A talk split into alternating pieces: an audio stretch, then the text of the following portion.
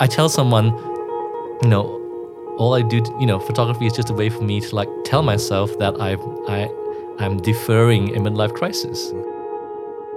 From Stockholm Studios in Bushwick, Brooklyn, this is The LPV Show, a weekly discussion from the world of photography and photo books. Here is your host, Brian Formals. 3 months, that's like, it's like baseball vacation. Isn't that not long enough? Well, hey, tell me about it. Yeah, I don't know.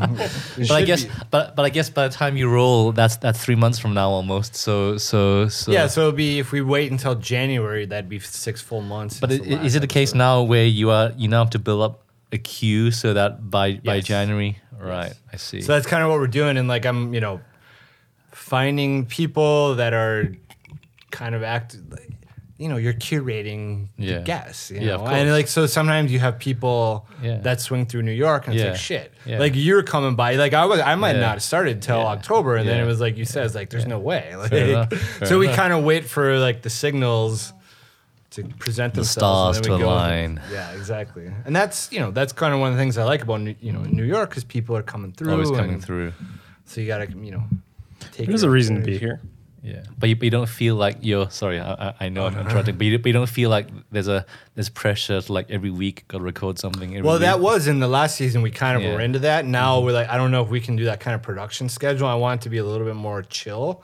So just like let's wait till we get the person, and then we'll go and do it. And rather than like every single week, because we would do it, and then like during the week I'd come home and it'd be like Thursday night, and I'd spend like 4 hours sitting and touching a photo. It just sounded exhausting, saying, wow, he's cranked out another one already? Yeah. I moved to New York City with a band about 10 years ago, and we signed up with a booking agency, and they wanted us to play a show every week, and we thought that's what we had to do to make it here, and eventually we couldn't get anyone to come to the shows, and we were all worn out. Well, and it's also died. Like, I only have so much to say. I have like a few rants like locked in my head, and then like I kind of, after a certain amount of episodes, like, I've just been talking. I've been saying the same things. And that's the thing. It's like, if you listen, it's the same things. It is the same things. Exactly. It's like saying, how do you start photography? Oh, yeah, I was a writer in LA and then I did the walk, blah, blah, blah. So it's you want to give yourself more breathing space. I got to have new material, man. You know, let the rage build up in a different way. Or just fighting, like we had Noah Kleiner on, and Noah was like, I only do like one interview every couple of years because like I got nothing to say. You know, I have like nothing interesting. But you have Alec Soth who does like 15 interviews a year. It's like every month there's a new Alec Soth interview, you know? So, but it feels like we've already done a full episode, Hin. Yeah, I know. So, it's like, welcome to part 2. Part 2, yeah. You'll never hear the first part. Yes, because that was where all the swearing and, you know, bad talk took place. Now I have to, you know, try and behave myself. Yeah, now we have to talk about the serious issues. Well, we're definitely excited to have you, Hin Chua. Thank you. Welcome. So I promised we wouldn't get too much into this, but I feel like a little bit of background is necessary for people that might be listening. We met, same way me and Tom met, back on Flickr. I don't even know. I was going to go back and look up the actual, you know, I remember you sending me an email back in the hardcore street photography days saying like, hey, we want you, add you as an admin. And it was like one of those first moments of like validation from being like going out and just shooting and sharing on Flickr, and all of a sudden this guy who's like the master of hardcore street photography, he's like, you know, asking me to be an admin. As sad and pathetic as that is. I'm not even sure I want any of this to be mentioned. I'm actually pretty fucking serious. Yeah. So let's have a think about, shit, I've sworn already. Have I totally destroyed the episode? Okay, anyway. But anyway. And from the top. Yeah.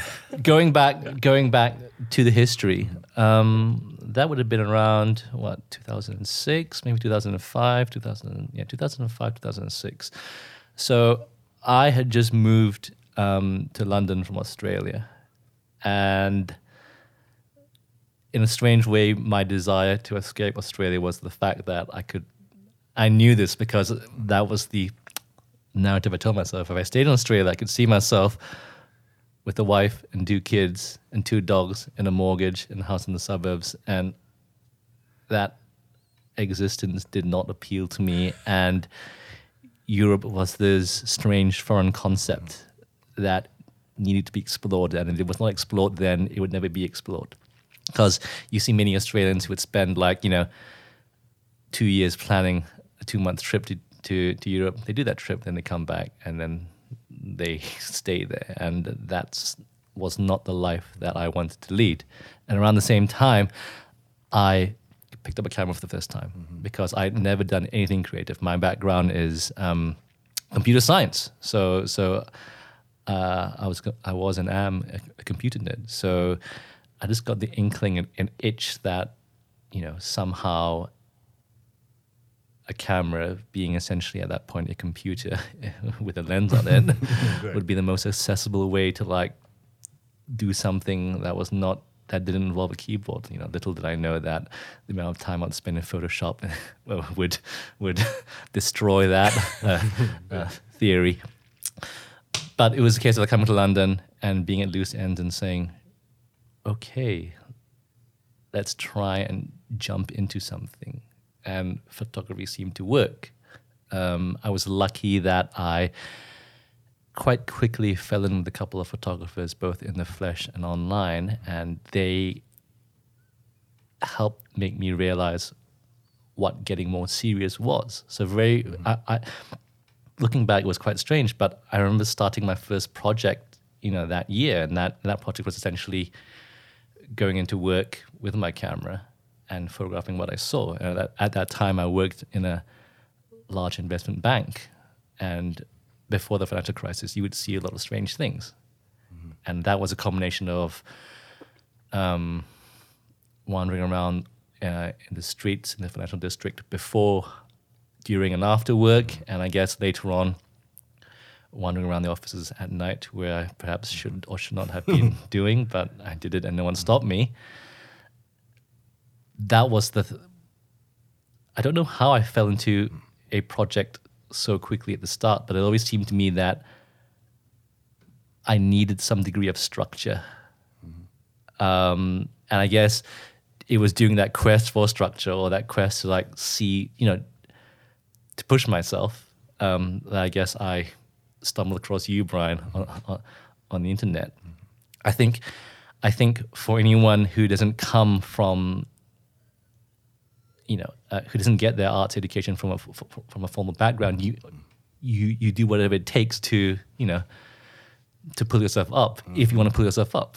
And I think, as you mentioned before, it's like sometimes having a few people in a similar situation at the same level, you know, it's no different from, I guess, a photography collective where everyone helps yank themselves to the next level, whatever that is. Oh, absolutely. It was like, I remember getting kicked into shape pretty like quickly. Raul Gattapin, too, a good friend of both of ours, too, and Ben Roberts, like right away pointing out, you know, starting looking at the Magnum guys in public when we were in the street photography stuff, and really, like, this is the stuff you need to be looking at. And that was kind of what I was looking for, was like that people that were seriously committed to this and knew what to look for, rather than simply just browsing through Flickr streams. And that was like the biggest thing for me, is like, you know, here are these guys that were, you know, a little bit more advanced in their education and like could start pointing me in the right direction. From there, it just like, I would devour anything I could. And I remember,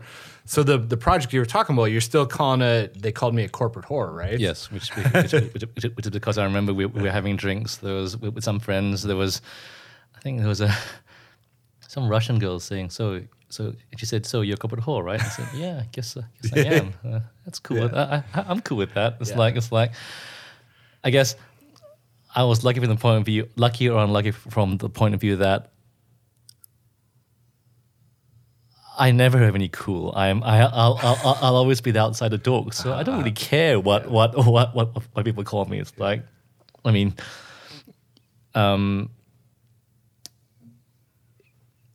I have enough chips on my shoulder that I don't care about, you know, how people perceive me anymore. I think I think, you know, when you start off knowing so little, you always and when you start off so relatively late. Mm-hmm. There's always something that you always say, man, I wish I got into this 10 years earlier or 5 years earlier or whatever. But at the same time, you also realize it's that itch or that regret that at least drives me, because, you know, In my 20s, I'd watch TV, play computer games, eat, do nothing. Now it's like, you know, you can't afford to waste that time because that time's been wasted. Yeah. So that's what everyone needs something to beat them on the head to keep on going.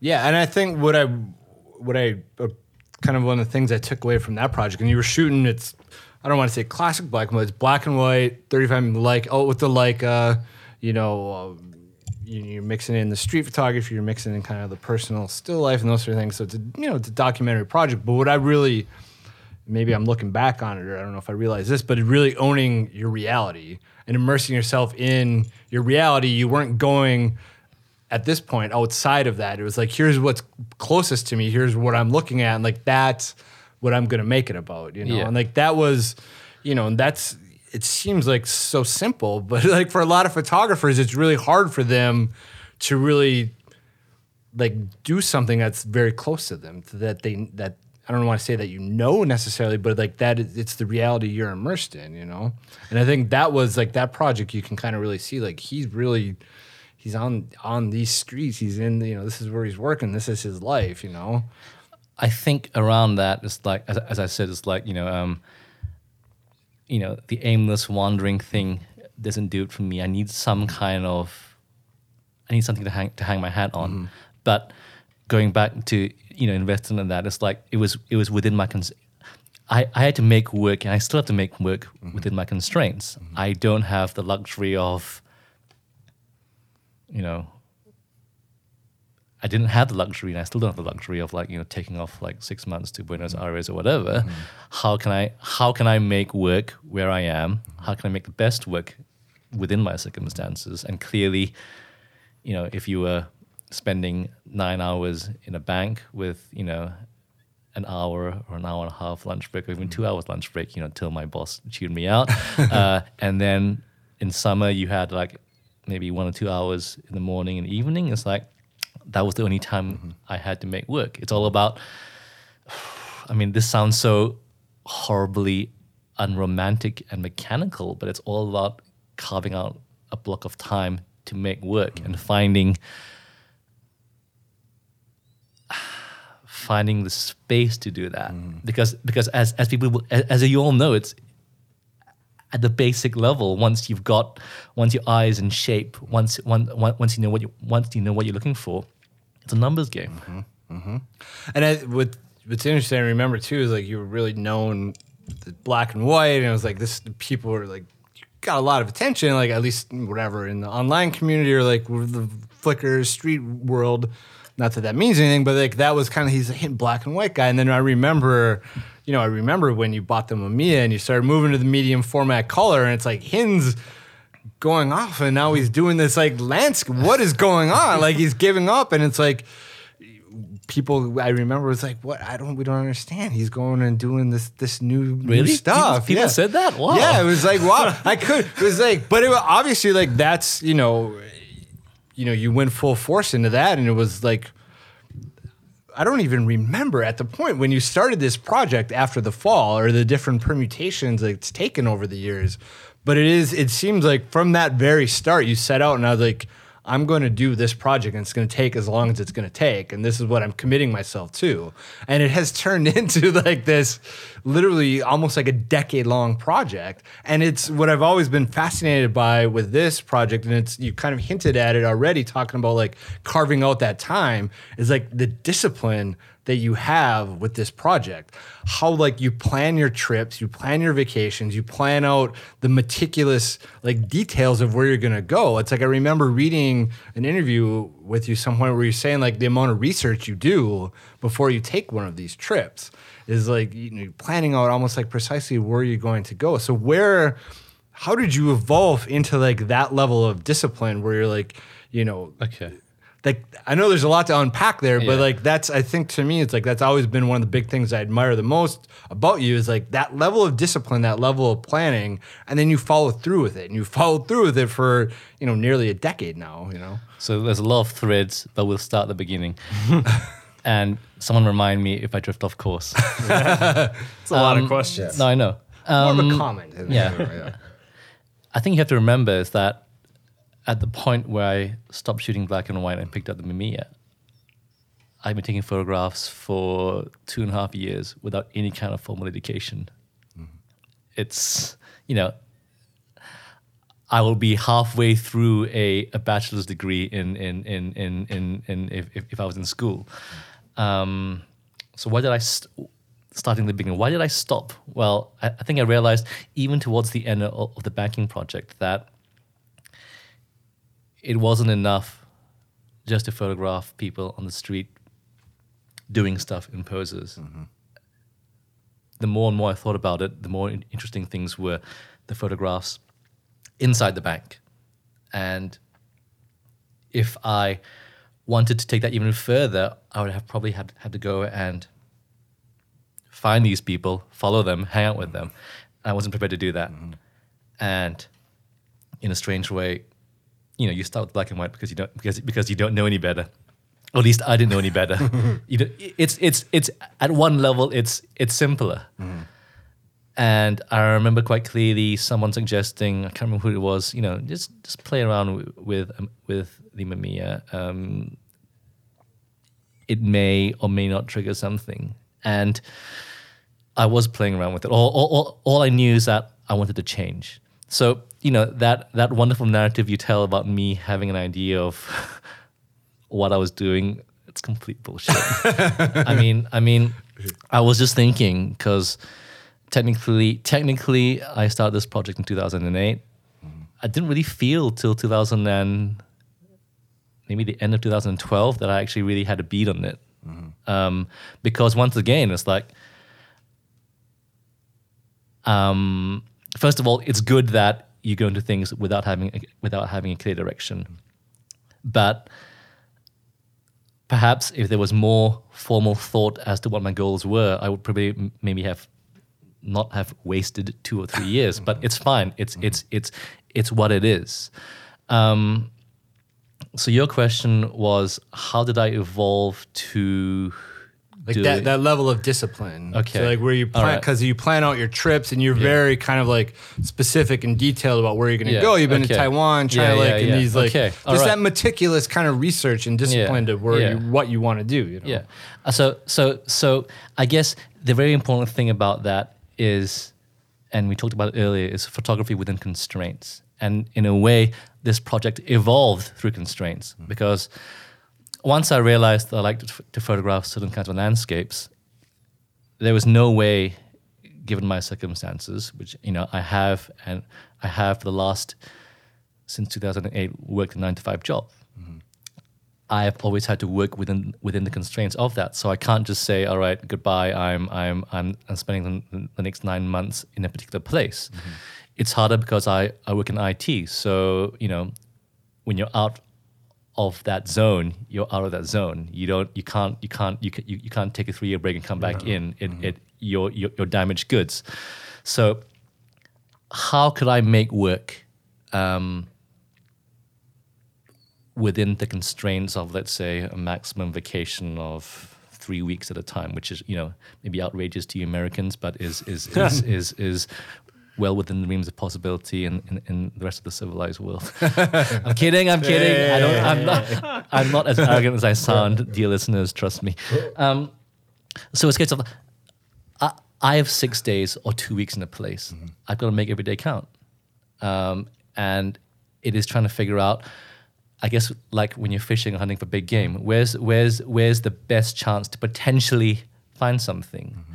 I never ever want to be, you know, the stereotypical, you know, rehearsed everything planned out, going out, knowing where I want to shoot. Oh, sorry, knowing the exact photographs where that I want to take. That is not me at all. Mm-hmm. But at the same time, given a limited amount of time, how can I make things work? So, you know, you'd pick things that are clustered around each other. You'd pick things that that you can get to easily. You pick things, you'd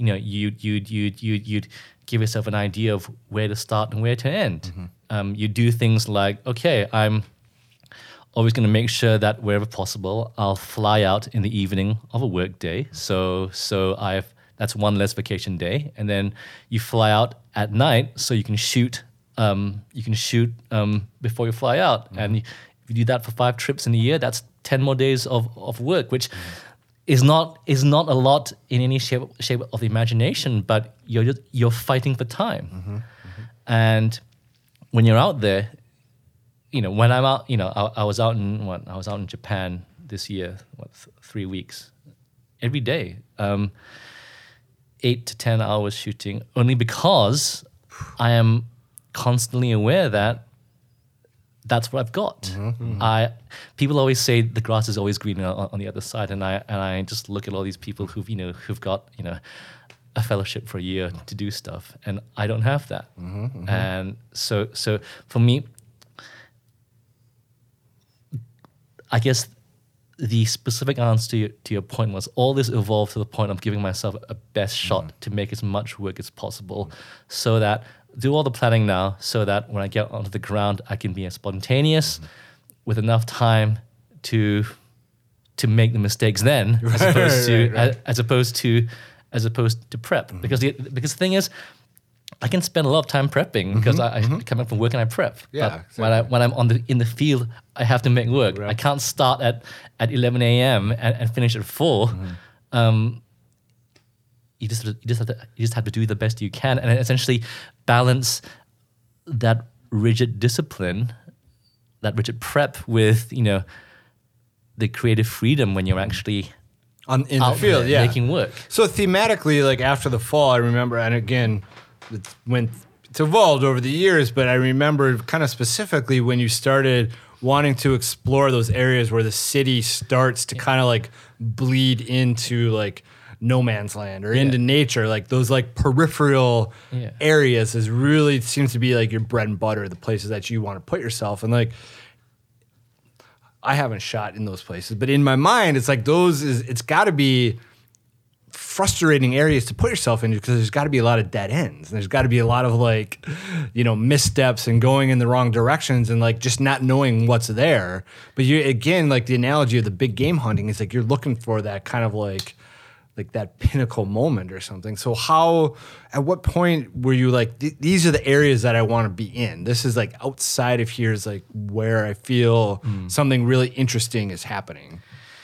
It's even worse than that because if I was smarter, I'd have realized that there are 8 million photographers working in those zones as well. So not only are those zones challenging, but this is as common a subject as hunger in Africa. It's like right. Everyone's working in this space. Right. So there are at least 2 challenges: how to find these locations, and how on earth do you try and own these things without essentially looking like everyone else. Mm-hmm. And so we'll talk about the latter later. But but the former is this. It's like, for me, it was a quite straightforward process of like, you know, I started wandering very close from home.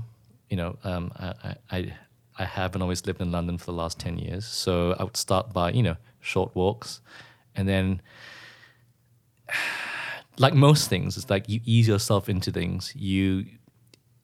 After a while, you can see on a map what could look interesting. You know, you don't want manicured suburbs. You don't want forests. Mm-hmm. You want factories, low-density industrial zones, wasteland, scrub, ports. You can see it. You can read all of that in Google Maps quite easily.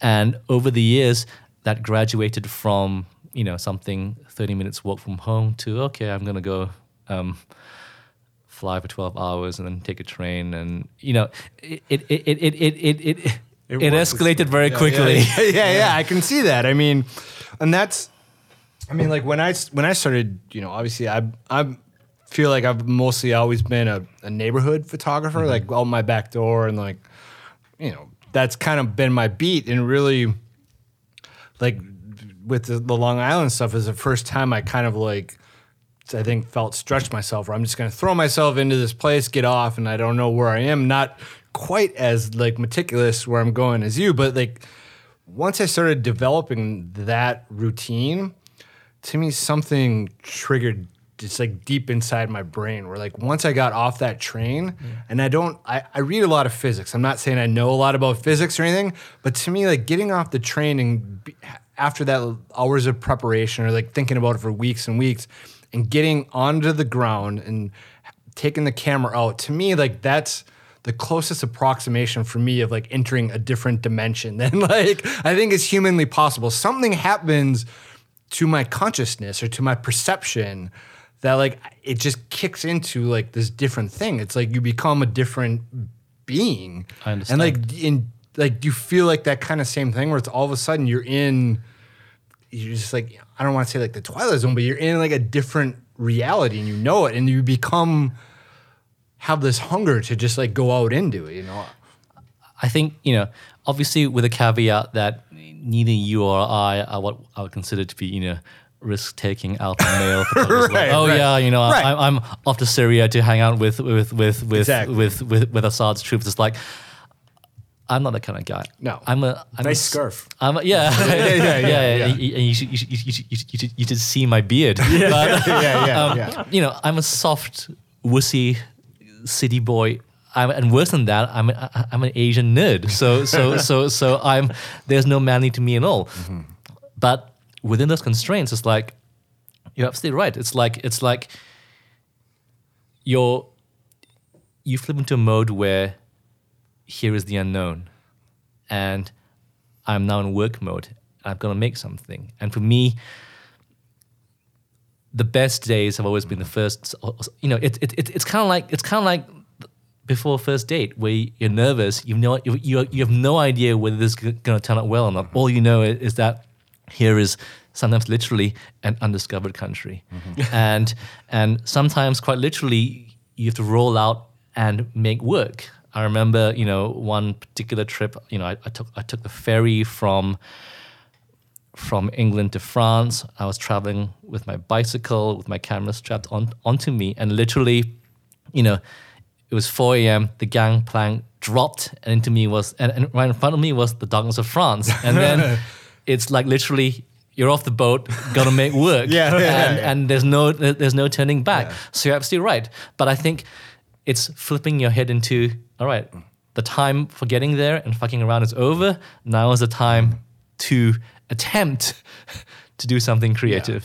Yeah, and And I've been thinking about this a lot, and walking comes up. It's a regular theme. It's an age-old theme in photography, but like it is something to me, like in those whatever 3-4 hours that I'm in that space, to me it's just like there's this like that bliss too. There's also the euphoria of it too, of the walk, of the mission, or whatever it is. Maybe I think you bring up an interesting point of maybe there is something of like aspiring to being like that soldier or like that person on a mission. I don't know what it is. Like, I think it has to be like an age old, like human thing of like wanting to just get off the path and explore and go. And like, when I'm in those moments, you're right. It's like, you get those, you wonder like, where's the photograph? Am I going to see anything? I can't, what am I going to see? And then you see the first picture and like, you know, it's like, okay, I can get into it. And like that's like that moment to me. It's like I could just like whatever goes on. It's like if I can do that and give me those 3 hours of just out and doing that, like I'll be fine. You know what I mean? You're addressing at one level that old primitive hunter gatherer aspect to you because it's absolutely right. You know, I mean. Fortunately, we aren't doing this to feed ourselves because although God knows it'd be great for us, for both of us to like, you know, earn all our coin from our photographs. Right. But we're trying to feed something and there is that frustration. But also, you know, you're in a unknown place. You need to go from A to B. You hopefully don't know what's around you. The mystery of the unknown and what you get out of it, that's part of the rush. Mm-hmm. And I think as you're finding... You know, despite the fear, or perhaps because of it, that's what makes it so enjoyable. I mean, I certainly wouldn't have done what I've done for so long if I didn't enjoy myself. I mean, I'll tell you, it doesn't happen every day, but there are literally moments where it's like 10 seconds or 30 seconds or 5 minutes of absolute perfection, and it just looks like a frigging music video. And I say, man, this is so cool, and no one else needs to know about this other than me. And it doesn't even make a good photograph, but I was there, I experienced this, I heard that. And for someone who's curious about the world, that's a great feeling, because once again, I'm not an outdoors guy. I'm a soft urbanite. Right. Yeah. So I mean, I want to go because obviously the book and the project is very serious, and it's something you are going to like. You're going to complete, and you want to make like you really. I go back and forth a lot of times when I'm talking to friends about photography between the epic book, and like this is like the big thing, and a lot of people will do like the fast, quick kind of books, projects, and they'll crank them all, and they're about the volume and the concept and these sort of things. But you really are. This is like maybe this is too, I don't know, severe of a term, but like the magnum opus. Does this feel like your thing that you're going to be like known for? Like that you. This is what you like. You've always been building up to do, and like what is kind of like the end game on this? You want to make the book. You want to like. Okay. Are you taking it out to publishers? What do you? How does this whole thing end with this project? I think the dangerous thing is that of course it can never end, which is bad for everyone, especially me. Sure.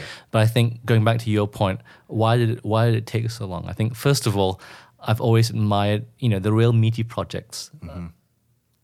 To me, it took at least 4 or 5 years. There are a few photographers who are great at cranking out a project a year. Mm-hmm, mm-hmm. I think only a few of those projects will actually mean anything in a few years' time. Right. It's like when I was informing myself. I would just like crank open Sternfeld's American Prospects. You see, the date stamps across those photographs. Mm-hmm. That's 5 or 6 years worth of work. So in my head at the start, I said, all right, this is not going to be a 1 or 2 year thing. And clearly, over the time that I got into this project, I was going in green. Mm-hmm. I made a lot of mistakes. I walked down a lot of dead paths. But at some point, maybe 3 or 4 years in, which probably would have been less if I actually knew what I was doing, things began to click. And I said, all right, now I'm rolling. And now it's working. And at that point I said, it's rolling, it's working. Let's see it through to its end. Because there is no guarantee at the end of this that you'll have anything else left. Like there's so many great bands who've had one amazing album and vanished. This could be my only album. It's kind of arrogant to think that, yeah, no worries, man. It's like, the next one will be even better. It's like, this could be it for me. Mm-hmm, mm-hmm. And I guess the fact that I was working a full-time job always meant that I had never enough time to like work on it as much as I liked. Mm-hmm. So there's a part of me that would have loved to wrap this up, 3 years earlier. But as I said, I didn't really figure this out till about 3 years ago. Right. Or at least I never developed the confidence in myself that this was the right thing to do till 3 years ago. I was still trying to figure out what this all meant. I was still struggling with the, how do I differentiate myself from the 8 million other photographers photographing the wastelands? Mm-hmm, mm-hmm. I think I found the answer. At least I found a justification in my head.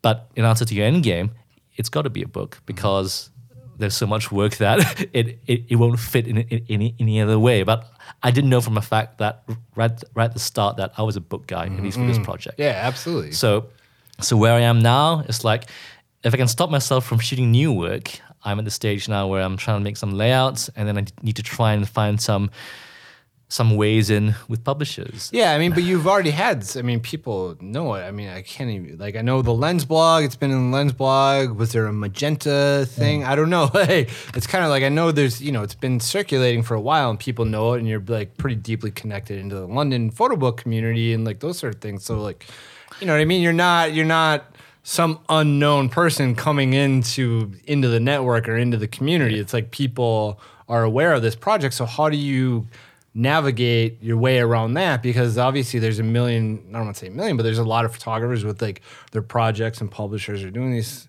a lot of stuff to be published. So how do you how do you navigate that part of it as well, too? Because a lot of it is, I don't want to say, it is networking and politics and schmoozing and these sort of things. And, like, that's kind of how things get made. And, you know, you live in London. Some might say London is kind of the capital of photography these days.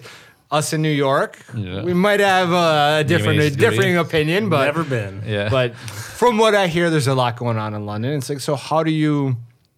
I mean, are you working those things? Are you doing? Or are you just kind of like feel that it's you're gonna let the work speak and whatever happens happens? I clearly cannot be naive about this, but I clearly will never be the kind of person that will be carrying my portfolio around to every event and shoving it into people's noses. Right.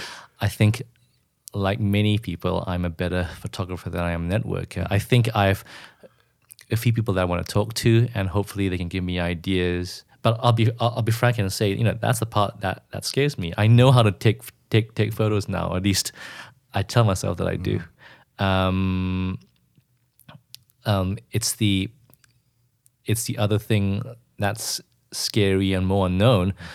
But I'll have to do it. Mm-hmm. And in terms of, like, how do I differentiate myself? Well, naively, I'll think, look, hopefully the photographs and the layout and the sequencing will be good enough. And if not, hey, that's cool. C'est la vie. Was there another point to no, I guess to follow up on that is, like, do you, I think it's interesting that because you are a photo book guy and, like, it's something where you're going to present a book dummy, where you're going to have the book dummy together and you're going to show the people that here's how I want it sequenced. Do you want that, like, high level of control? Of, like, yes, this is the sequencing. This is kind of how I envision it as a book. Or are you going to be open to a publisher being like, I see what you're going for here, but show me, like, the whole mess of photographs and we'll go from there. Like, I think that's something interesting because you've owned this for so long and you have something in your head that you want to put out and express. But when you get into that situation where the publisher and editor, like, you get into that collaborative space, that creative collaborative space, like, is this something where you're going to be open to that, or are you going to be like, hold steady, like, this is my vision? In a strange way, the longer I've done this, the less precious I've become about the work, provided that the collaborator isn't a complete idiot. right. Which of course you won't be. Yeah. Then. Funnily enough, I used to be precious about the work. I'm not anymore. It's like it's just material. What happened? Was there an event that changed your way of thinking about that? What I realized is that I have so many photographs now that I don't have to care about losing one or two. Right. A few. Last month, you know, I got everything that I had printed out on, you know, postcard size prints, because, you know, these standard operating procedures, like, look at all the stuff on the floor, right? Mm-hmm. Trouble is, it's like, you know, I live in a relatively large one-bedroom apartment in London, and every bit of floor space, all the tables, all the beds, the entrance, the bathroom, they were all covered with prints, and there was still prints in my hand, and there's literally no place to walk, and I said, okay, well, there's a lot of work here. Now, most of it is quite obviously crap, but I have, in a strange, screwed up way, a personal archive that I can now afford to be slightly more relaxed with, as long as, you know, I'm totally aware of the fact that I look forward to collaborating with other people because I know what I can do and I know what I can't do. So I'm not that I'm open to a lot of things. Well, I think that's like a perfect segue. We're going to take a quick break and we're going to go and we've talked about, like, building up to making the books. And now we're going to bring in a few books that I know they say this every time, but you're excited about, I'm excited about, and I think we'll kind of see, like, on the flip side of, like, how the book can be executed. I'm very curious to hear your thoughts on this. We'll be back in a second.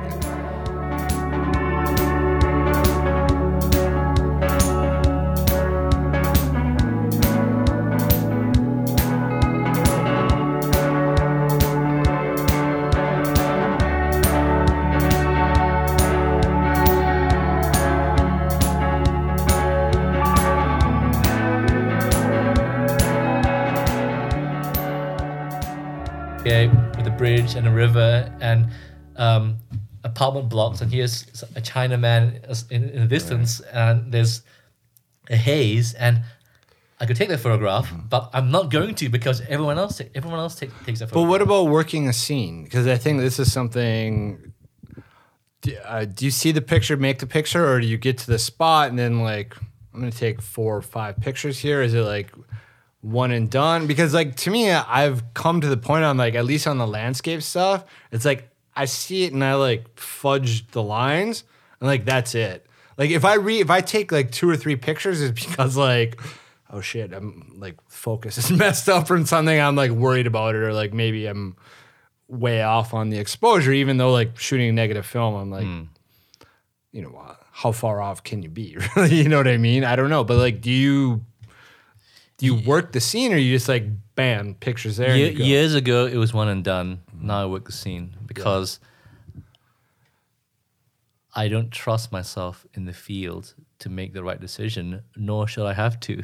So clearly, I don't shoot 50 exposures, but I'll give myself 5 or 6 options at varying distances, and then because the way I see it, go home, look at Lightroom, see which one works. You aren't shooting. I'm not shooting sheet film. It doesn't matter. Right. More to the point, it's it's giving yourself enough rope, but not too much rope. So do you normally? So you move in. So and I think that's another big thing, at least on landscape, is like how much. Correct. Foreground and like so it's exactly. Like in and out and like going and like what? How much space do I give it? Does it look better, tight or not? Tight, right? And I'm not going to make that decision in the field unless I have to. Sometimes, and here's a good tip: it's like sometimes, I work the scene and I literally walk away and come back from a different angle. So I say start again, and do I end up choosing this the same spot, or do I find something else? See, I find that most like when I'm in my neighborhood and I end up walking or I come back around on some different way, and I'm like, oh shit, I see that a different way. But like, I think that that's interesting. The best advice I always got was like always look behind you. Because you're always so focused on what's ahead, you forget that there's an amazing view behind you if you just bother to. But it was actually you that taught me about the edges. All right. Like it's not what's in the middle. Like you got to look at the edges. I remember. I don't know where that was, but it was like it's not. And there was one of like Hin would have these essays in, especially like later on in the hardcore street photography when you weren't talking much. When he would come and he would just basically write an essay and would like gather all this stuff. And like one of it was just like understanding the edges. And that was something I always remember. It's like, it's not like what's dead in the center. It's like everything that you put around it. The sacred frame. Yeah. Right. It's also trying to figure out what your compositional approach, what's special about the way you make your photographs. Like you look at all those landscape blogs, with all these photographs, medium format, stuff on the edges. And for most of them, it's like, because of the way I see things, all of them are just nothing photographs. There's nothing in the photograph that I give a shit about. There's nothing that's overly well composed. It's just, it's a pile of stuff and it's vaguely interesting.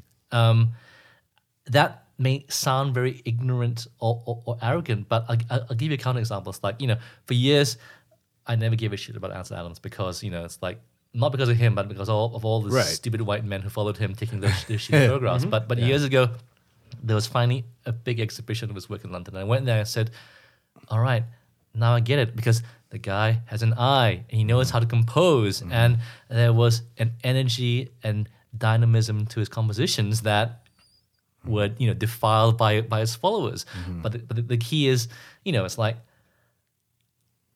how do you make a well-composed, interesting photograph? There was some, maybe one of your friends, some snotty remark someone made about, it's very easy to make an interesting photograph. It's how you arrange the work together that's a hard bit. To which I looked at the working website and said, dude, it's like, well, first of all, your photographs are boring. Make more interesting photographs because they aren't interesting enough to me. To me, it's like, what can you aspire to? But I think there's two kind of like threads here you're talking about. It's very interesting. It's like one, I love tropes. I think like playing with like a standard trope is very interesting. So like I like making tropey photographs. Like I mean, even though I'll sit there and know like this is the most basic photograph I can make, like I'll make it because I'm like you're progressing in this trope. But you're troping. Whatever it is. Like so. But there is also like The bigger threat too is, and I think this is what is, there's a lot of fight for this too, is that like some photographs are better. And even though there are a trillion of them being made, composition and photograph is like, it's a better photograph. Yeah. And like, you can say like, no photographs matter. It's all like the concept in the book. I'm like, bullshit. Yeah. Because if you talk to people that like photographs and that like looking at photographs, it's about the photograph. Yeah, exactly. And like, that won't go away. That's right. It won't go away because there's going to be people that like photographs, you know? It's the best again, Tom, I know every time you say this, but like, I'm excited about these books. I don't care what anyone says. I think it's a good group of books. And so what happened is that we started emailing and I knew you were coming and it's like, you told me the one book, like, if you have this book, we're going to talk about it. And if you don't, we're going to talk about it anyways. And I was at the New York Art Book Fair and I was at the Mac table and I bought Ron Jude's Lago. Yeah. And I bought it and it was fine. I walked around. I went and like looked at the other tables and I came back to the MacBook and sitting on the table was like The Last Cosmology. And I was like, oh shit. Hin told me pick up that book and I opened it up like right away and I started paging through and I was like, I'm gonna have to buy another book. Like, I gave the girl my credit card again, and I was like, I'm like, I have to have this book, and I was excited now that we get to discuss it. And paging through it, you know, it just sings as like a Japanese photo book. However anyone wants to interpret that, it's like this Japanese black and white. But what really hit me is like I had this expectation, even paging through the first couple pages, like, I know where this is going, right? Yeah. But you keep going, and it's like, okay, even though I know where this could be going, it's like these photographs, every single one is like, these are amazing. Yeah. Like this isn't like kind of like a lot of times Japanese photography, like especially black and white, just throw in a bunch of photos and it'll be like this overwhelming kind of thing. And it's like, these are every photograph is like a photograph. There's a little killer, like, very little filler. Right, exactly. So like, and it goes through and it hits a lot of these like tropes that you find in that kind of like dark black and white metaphysical universe, like being out at night, that he hits it, but it's like a very tight composition of the entire photo book. So I wanted to add, that's just my first interpretation, but why were you so gung-ho about like discussing this book? Leaving aside the fact that the images are great, and the fact that it, you know, it treads a very fine balancing act, which it does, and the fact that there is a lot of killer and very little filler. You know, the other thing that did appeal to me was the fact that, hey, look, this guy spent, I think it was at least 20 years making this work. So these photographs I think date from the 80s to start of the noughties, I think. So to me, it was just a case of like, here's someone who spent a lot of time doing stuff. And as you said, it's like everything has its place, right? Almost. And like you say, it's open-ended enough to let you breathe, to let you think about what this is. He's not ramming anything down your throat. I mean, clearly you can read about the interviews where he talks about this is a metaphor for change over the part, you know, over I think the end of this, the Showa Emperor when Emperor Hirohito died, blah, blah, blah. But you don't even need to know any of that. So I guess beautiful photographs, open-ended, no obvious major conceit beyond the moon, and the fact that the man spent a lot of time on this, which of course is always wearing away on me because I'm spending far too long finishing my project. Right, you know? But you can see, I think, looking at this work, you can see the man spent a lot of time on this. And I was having a discussion, you know, a few months ago with some friends in London and saying, it's like, you know, maybe sometimes in this day and age, you know, the slow work gets devalued or forgotten. But when it comes out, it comes out. You know, for example, it's like, I was thinking, man, you know, Amy Stein's been working on her project for a while now, you know, Stranded. If and when that comes out, hopefully soon, it's going to be amazing because she'll have like 5, 7, however long it is, years of images to make a choice from. You know, so to me, leaving aside the aesthetic appeal, the investment in time was, you know, something that connected to me. It's also just the inky black and white. Of course, I don't know. Yeah, it's true. It's true. It just is true. Yeah. I don't care. I don't know, man. Like when I first picked up photography, whatever it was, it's like I just black. I remembered like the first Jim Jarmusch movies or whatever I saw in black. The things I saw in black and white, where I was just like, that's something about that aesthetic and trying to do it. And like, I like a lot of the very same kind of like common scenes, like street scenes. You could feel like he's walking out there and he made the picture, but somehow that picture is more exceptional. Like the moon stuff, you know, the moon stuff is really that's what passes me over. I'm like, oh, that's fine. I guess, you know, I can see that. But like, I think it's really the spaces in between. It works. It's great. It works. It just does. And you kind of, it's always a good photo book when you know, when you put it down and then like a couple days later, it's like, I can't specifically remember one photograph, but then you go back through and it's like, and you can. And you always get it. And like, it has that nice rhythm. And like the rhythm in a photo book is like, that's the dance. That's the whole thing. Exactly. It's like how you go through it, you know? How you pace through it. And I know sometimes there's a danger of overthinking or underthinking. And I always have to try, you know, we could go into a lot of detail about this stuff, but you know, let's just let it hang in the air, because with something like this, you don't need to talk too much about it. Just say, just look at the work, and if you understand the language, it makes sense. Well, it's obviously that I don't want to state the obvious. It's a visual language, right? Exactly. You know what I mean? Yeah. Everyone knows. And like you know, a lot of times I have problems editing. I can go through and I can see the sequence of pictures or whatever. And what helped me a lot was using Lightroom to actually try to like pair photographs together, and it's like hit a stumbling block. It's like just start putting the stuff together and putting it into some type of spreads, and then like something will get there, because you put two photographs together and they change. It changes the equation changes, you know. And I always, you know, I think that's for me a big part of the reason why I think people, even if you don't plan on publishing the book or whatever, is like take the work and at least try to think of it in terms of a book. It could be something you just keep for yourself, but sequence the photos. Look at them differently. Of course. You have to. Yeah. Like, you can't, because otherwise anyone can just have this mess of photographs. Like, to try to sequence it, like, that forces your brain to like move in a different direction. And it gets even harder than that, because someone said, "Hey, why the hell is your book taking so long?" And I said, "Dude, if all it was just sequencing a bunch of 40 single images together, do you think I wouldn't be done by now?" But it gets even harder than that, because then you ask yourself, what is the value of a single image versus multiple images, right? And how much weight do you give to one or the other? And then you, if you wanted to, disappear down a rabbit hole of perhaps your own making.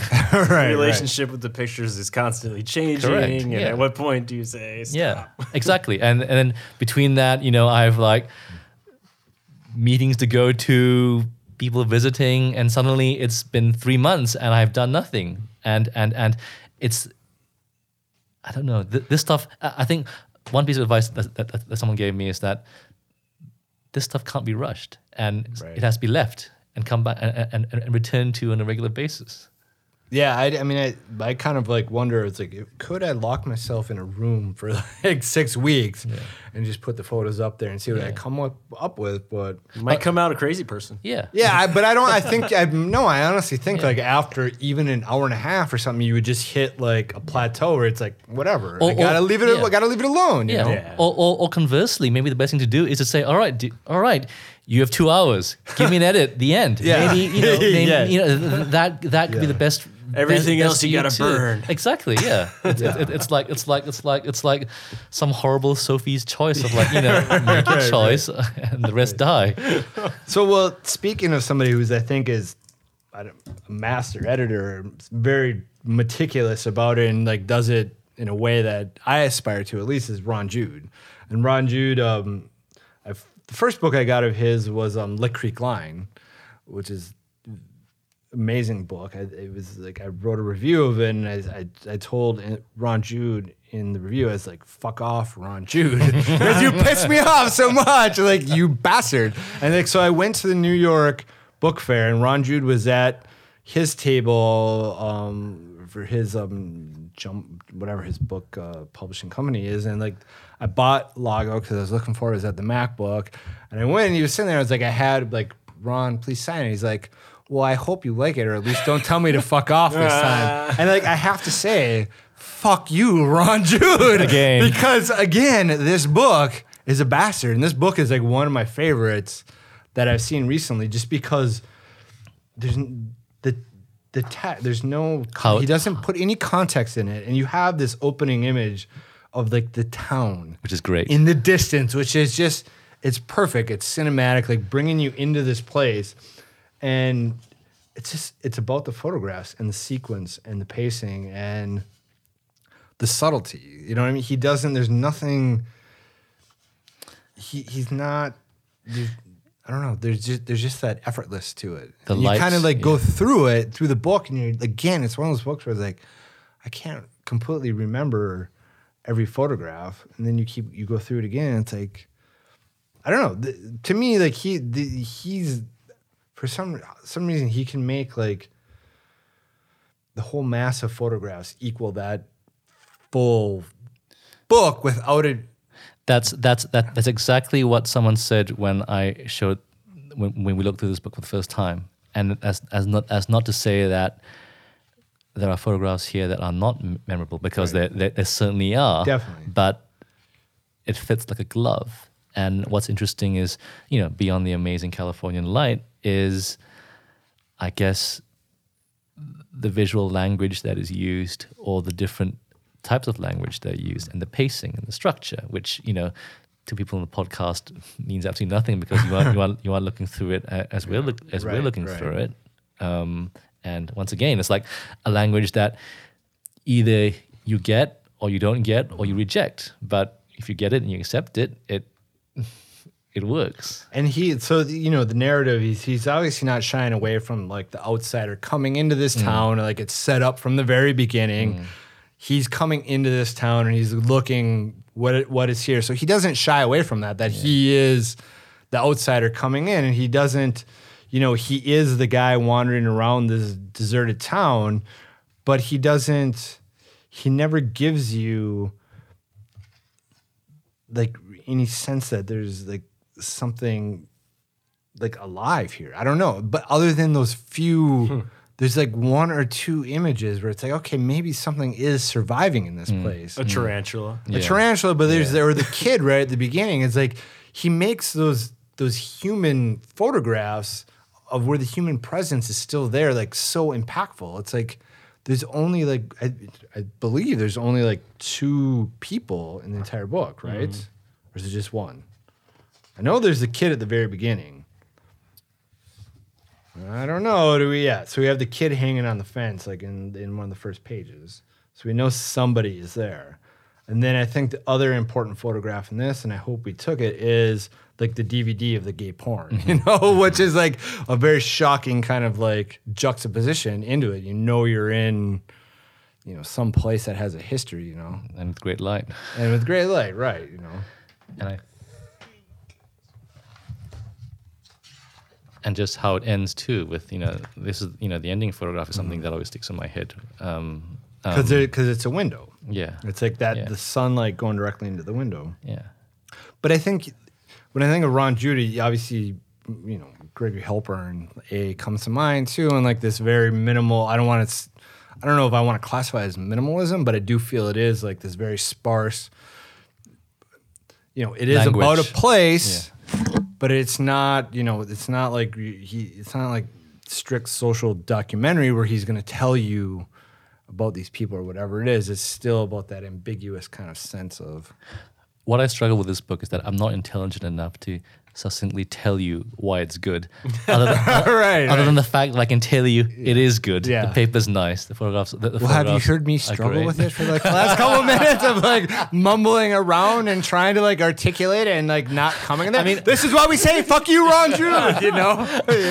I have some very intelligent friends who I'm sure could spin this into like two sentences, but I am just a mere mortal with a science degree, so this is beyond me. But other than just like I love like paging through it. Like the other night I was going and I was doing something in Lightroom and I was trying to sequence it. And I was like, I'm gonna turn the lights on, right? Like, cause you do Lightroom with the lights on, right? Turn the lights on. Of course you do, right? Like you turn the lights on. I was like, I'm gonna look through Lago, and I just paged through and I was like, oh shit! All of a sudden it's like. It just felt good again. It's like you don't have to be so severe with what you're doing. Like let the poetry or whatever it is come through. You know? Let it go. Stop fighting, Brian. But, but one thing I will tell you is like one thing I have learned is that it's quite a lot of joy to be had about like sitting opposite someone and watching them leaf through a book and you're looking at the pictures upside down and you realize it still works. Yeah, right. And actually, what I found is that I often have friends come over and. To look at some of my books. And what I actually really enjoy is just like watching them across the table looking at books, and I'm looking at my book upside down, and it's in a strange way it's like composing a 4x5 frame. Yeah, exactly. And there's a strange but very pleasurable experience watching someone else look through a book that you really like. It forces you to like reassess why you like it, or reminds you why why you like it. There is a strange satisfaction of just, I guess, like, you know, in YouTube, people pay money to watch people just play video games. It's like, there is. Yeah. Well, this is why we do the podcast, right? We con people to bring photo books to us and, like, look through them, you know? You tricksters. Yeah, exactly. This is the big, you know, who cares about the conversation? It's I want to know how other people think about photography. But that's the most important thing, because how else do we learn or develop? It's like, I know for a fact that if I didn't surround myself with people who were better and smarter than me, that I would still be, you know, in my little hole doing whatever. It's like people had to like indirectly show me, wow, okay, this is what a real photographer does. This is how serious they are for me to realize, oh, okay, all right. I think like the thing that frustrates me a lot is that you can do that and you can see what I love specifically about a photo book is I haven't seen Lago. You put it in front of me. 3 minutes later, I've seen the book, and all of a sudden, I have all that information in my head, and it can completely change the way I look at my work, I look at photography or whatever, and you can't do that with a novel. It takes how long does it take to read a 700-page novel? Exactly. Maybe, or like an hour and a half long movie. You could watch it, or like a TV series. It might take you 7 seasons. Yeah. Photo book. He worked on this book for years, like 7 years, like, and I can digest this in 3-4 minutes, and like, bam, you get it. Exactly. It's like one of those dynamics with photo books that's really frustrating as like photographers. Like you work and you paint, and like I go and look through it in like 3 minutes, and it's like, oh yeah, I get it. Yeah. And you're like, man, it's almost worse with film. What do you mean? Like you spend years working on something, and someone will watch it once. Yeah, I don't know. With more dependencies, and that's great, but. It's worse if they look through 8 years of work and they say, I hate this crap. It's like, man, well, that was my life for the naughties.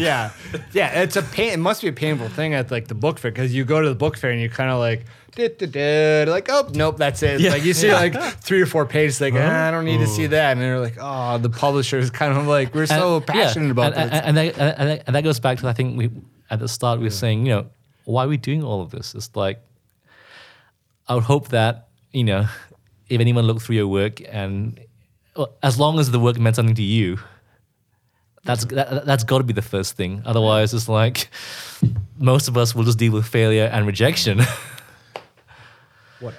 Whatever. So like the book you brought is Colors, and I'm not even going to try to pronounce his name. I'll pronounce it. Yoshinori Mizutani. And I think he broke out last year because I think he was selected as part of the film Talent, and he made a project about Tokyo Parrots where he shot. Oh yes, I follow this guy on Tumblr. Like he has the crazy Tumblr, right? I don't know what Tumblr. Oh yes, he does have a crazy So he'll go silent for weeks, and then like his Tumblr will be like 20 pictures of like the same like. like trope or motif or like lines or whatever. This is that guy. Wow. This is the Tokyo Parrots guy, and you know I really like Tokyo Parrots, and I really like colors, and I'll tell you why this is appropriate for this discussion, because these photographs are essentially vernacular photographs, right? There's nothing that anyone in the Ecclestonish vein in the last 30 or 40 years has not tried to do. Right. But, and once again, forgive me, listeners, but you have to take me at face value here. He's managed to take a genre that has been wandered through by 8 million photographers, and he's owned it. This is without doubt, he this book is is his. Yeah. And it's because it's a incredibly clever use of, color, dynamic compositions and pacing that, elevates it above, the norm. And it's, just like I appreciated, cosmology for the amount of time that was put in. This is no subject is unique. You just need to try and find a way to It's incredibly depressing because this is the way I spent at least 5 or 6 years trying to work so desperately and trying to master this thing, and it's so incredibly difficult that you can't. Again, is it a volume thing where you just take 10,000 photos and you're a master editor? Because you need to have that archive of stuff. And I'm sitting on a pile of at least 12, 15,000 color snapshots over the years. And I'm do I throw out all of my ideas that I've had in the past and just start at something else and just here's the best stuff? Or do you stick to, the question you ask is that, was he always focused on extremely saturated vernacular photographs, or did this evolve from an even larger edit? I think, going back to your question, I would guess, how do you make stuff work? It's a combination of effort, intelligence, and visual skill. It feels like skill. It does feel like a Tumblr.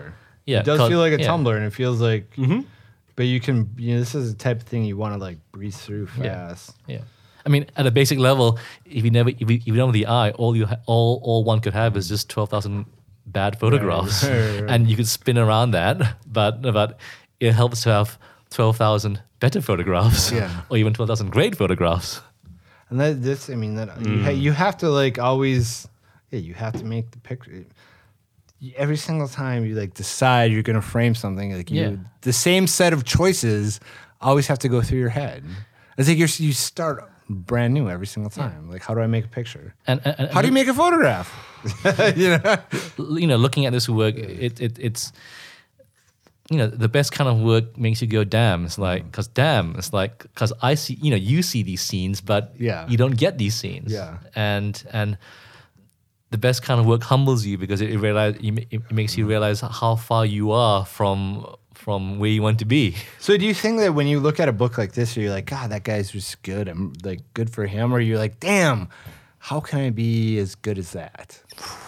Because I'm kind of I used to be oh man, I know I can be but now I'm just that guy's awesome. You know what I mean? Good for him, man. He just killed it, And I think that's one of those age-old artistic things, not compare yourself to other people and you'll be much happier, But it's hard because it's I don't want to do this stuff. I feel I can do this stuff, but this guy's he did it a million times better. I'm not go home, Maybe the thing is to find a balance, maybe kind of like athletics, is to say, hey, look, I may never win 100 meters in the Olympic Games, but I can push myself as far as I can go. And as long as you have pushed yourself as far as you can go, then that's all you can do, right? If you or I are never going to be equipped, to run faster than Usain Bolt. And similarly, you or I, at least for some types of photography, will never be the best. Right. But we don't have to be satisfied with where we are. This goes back to the discussion in the previous half of if you aren't pushing yourself, then in my strange fucked up view, I am just in the suburbs with my kids and my mortgage and my dogs getting ready to die. And, and I tell someone, you know, all I do, you know, photography is just a way for me to like tell myself that I'm deferring a midlife crisis. It could be a complete hoax because, but this is just a story I tell myself, and it works. Other people, for them, it's family, it's God, it's running, it's I don't know what, it's watching the Alabama college football team. I don't know, but was specific. I mean, it's like the Crimson Tide, you know? Whatever. It's like we all need these things to cling on to. It's just you and I we all delude ourselves into thinking that, you know, this is what it is. It is what it is. Yeah. I think it only has as much value as people attached to it. Correct. Yeah. But it doesn't. I think to me, it's like habit and like obsession and those sort of things. It's like when you look back, it's like, could I, if I wanted to, tomorrow and just be like, that's it. File those photographs away. Like, I'm going to go back and watch a football game and like, that's it. I'm done with this. And like, that goes through my mind a lot. And I'm just like, there's just no way. Like, I've like these patterns have developed over so long where it's like, this is just it. It doesn't, you like, you get bust through that point where it's like, meh, whatever. Like, I'm going to be doing this regardless. Yeah. So like, I might as well, if I'm working and doing this obsessed or this like passionate about it, it's like, do the work. Yeah. Because that's what you want to do anyways. So just do it. It's finding a way of working that works for you. And it's accepting and listening to the demons in your head, but not letting them take control. Mm. And ultimately, hey, you know, as long as no little kids or animals die, who the hell cares, right? You aren't causing anyone trouble. It's like, you know, as long as your relationships with your loved ones and family aren't being destroyed, do what the hell you want. And sort of the beauty of it though is like you're gonna find the Ron Judes, you're gonna find all these people that are like, when you start talking to them, like their eyes are gonna light up and he's like, yes, you know. So even though it might be like a small circle of people, whoever that are into photo books, like that's the age we live in. It's like we live in that age of like the micro obsessions, like the small little kind of like factions of whatever it is. And I feel like that's what's important for culture. Like you can't grasp it all. So you focus on your little thing. And that's the tribe that you picked. And now the funny thing is, we talked about earlier, it's like, you know, it's like, because I did do some reading or some research about this. It's like, you know, I'm a cyclist. I'm not as avid a cyclist as I should be because I have to prioritize photography over cycling. But cycling nerds talk about the same things as photography nerds and as do film nerds. I remember reading a blog saying, you know what? All these guys who like making custom guns with AR-15s talk the same way as bike nerds. The thing is, they do. It's you choose your poison, but you know, the way your obsessions are discussed and navigated through is very, very common. I'm sure that if photography wasn't my poison, I'd probably be cycling a lot more and be a lot thinner than I actually am. But so I have a big one like that. I think this is the grand finale. Yeah. Is what we're doing, is this photo book, all this stuff important? Does it matter to the culture? Is it something that is significant? Is it, or should we all try to become photojournalists and social documentary photographers? Or is this type of photography, is it important? Does it matter? My personal view is that yes, it does matter because it is another kind of language. Mm. And it's the same kind of value that a diverse ecosystem as opposed to monoculture has. Mm-hmm. There may not be as direct societal value as, let's say, exposing the injustices in some African or Middle Eastern country, but, you know, leaving aside the fact that if bringing value to the world was a top priority, we would all be doctors, nurses, or teachers. Mm-hmm. At least within the visual sphere, at some level, this is advancing in some horribly slow way the visual language of some subsection of modern culture and society, and that surely has to count for something. Healthy introspection. Yeah, exactly. Healthy is the key, my friend. Well, Hin, thank you, man. It was amazing catching up with you. Gentlemen, it was great. Yeah. I hope you edit out the inappropriate bits. it'll be all good. No one knows what we're talking about. We really couldn't ask for a better leap off into season 3. I do say it jokingly, but I actually do mean it. It's like I tell people like Hin is one of my senseis. I remember you introduced that a long time ago. It's like you got to find a few senseis. And like he's one of those guys where it's like when he speaks, like I do listen to him and I do value. So like having you here on this show and talking and like, you know, sharing all this stuff is like extremely important to me. So thank you so much for coming. It was a pleasure, compadres. Thanks again for joining us. You can go behind the scenes of this episode, see the work of our guests, and the photos we discussed by visiting our Tumblr and lpvshow.com. If you'd like to support the production of the show, this year we are offering a subscription for $20. As a subscriber, you will get exclusive access to our weekly email newsletter, which will contain a bonus conversation about some of the interesting stories we find on the web. Also, at the end of the year, we'll be raffling off 3 awesome photo books exclusively to our subscribers. We appreciate your support and hope you continue to enjoy the show. If you have any questions, please feel free to send them to info@lpvshow.com or connect with us on Twitter @LPVShow. The LPV Show is executive produced by Brian Formals and Tom Starkweather. Our score is by Tom Starkweather, who also mixes the show. Special thanks to Eddie Vellante and Brett A. Davis. Thanks for listening.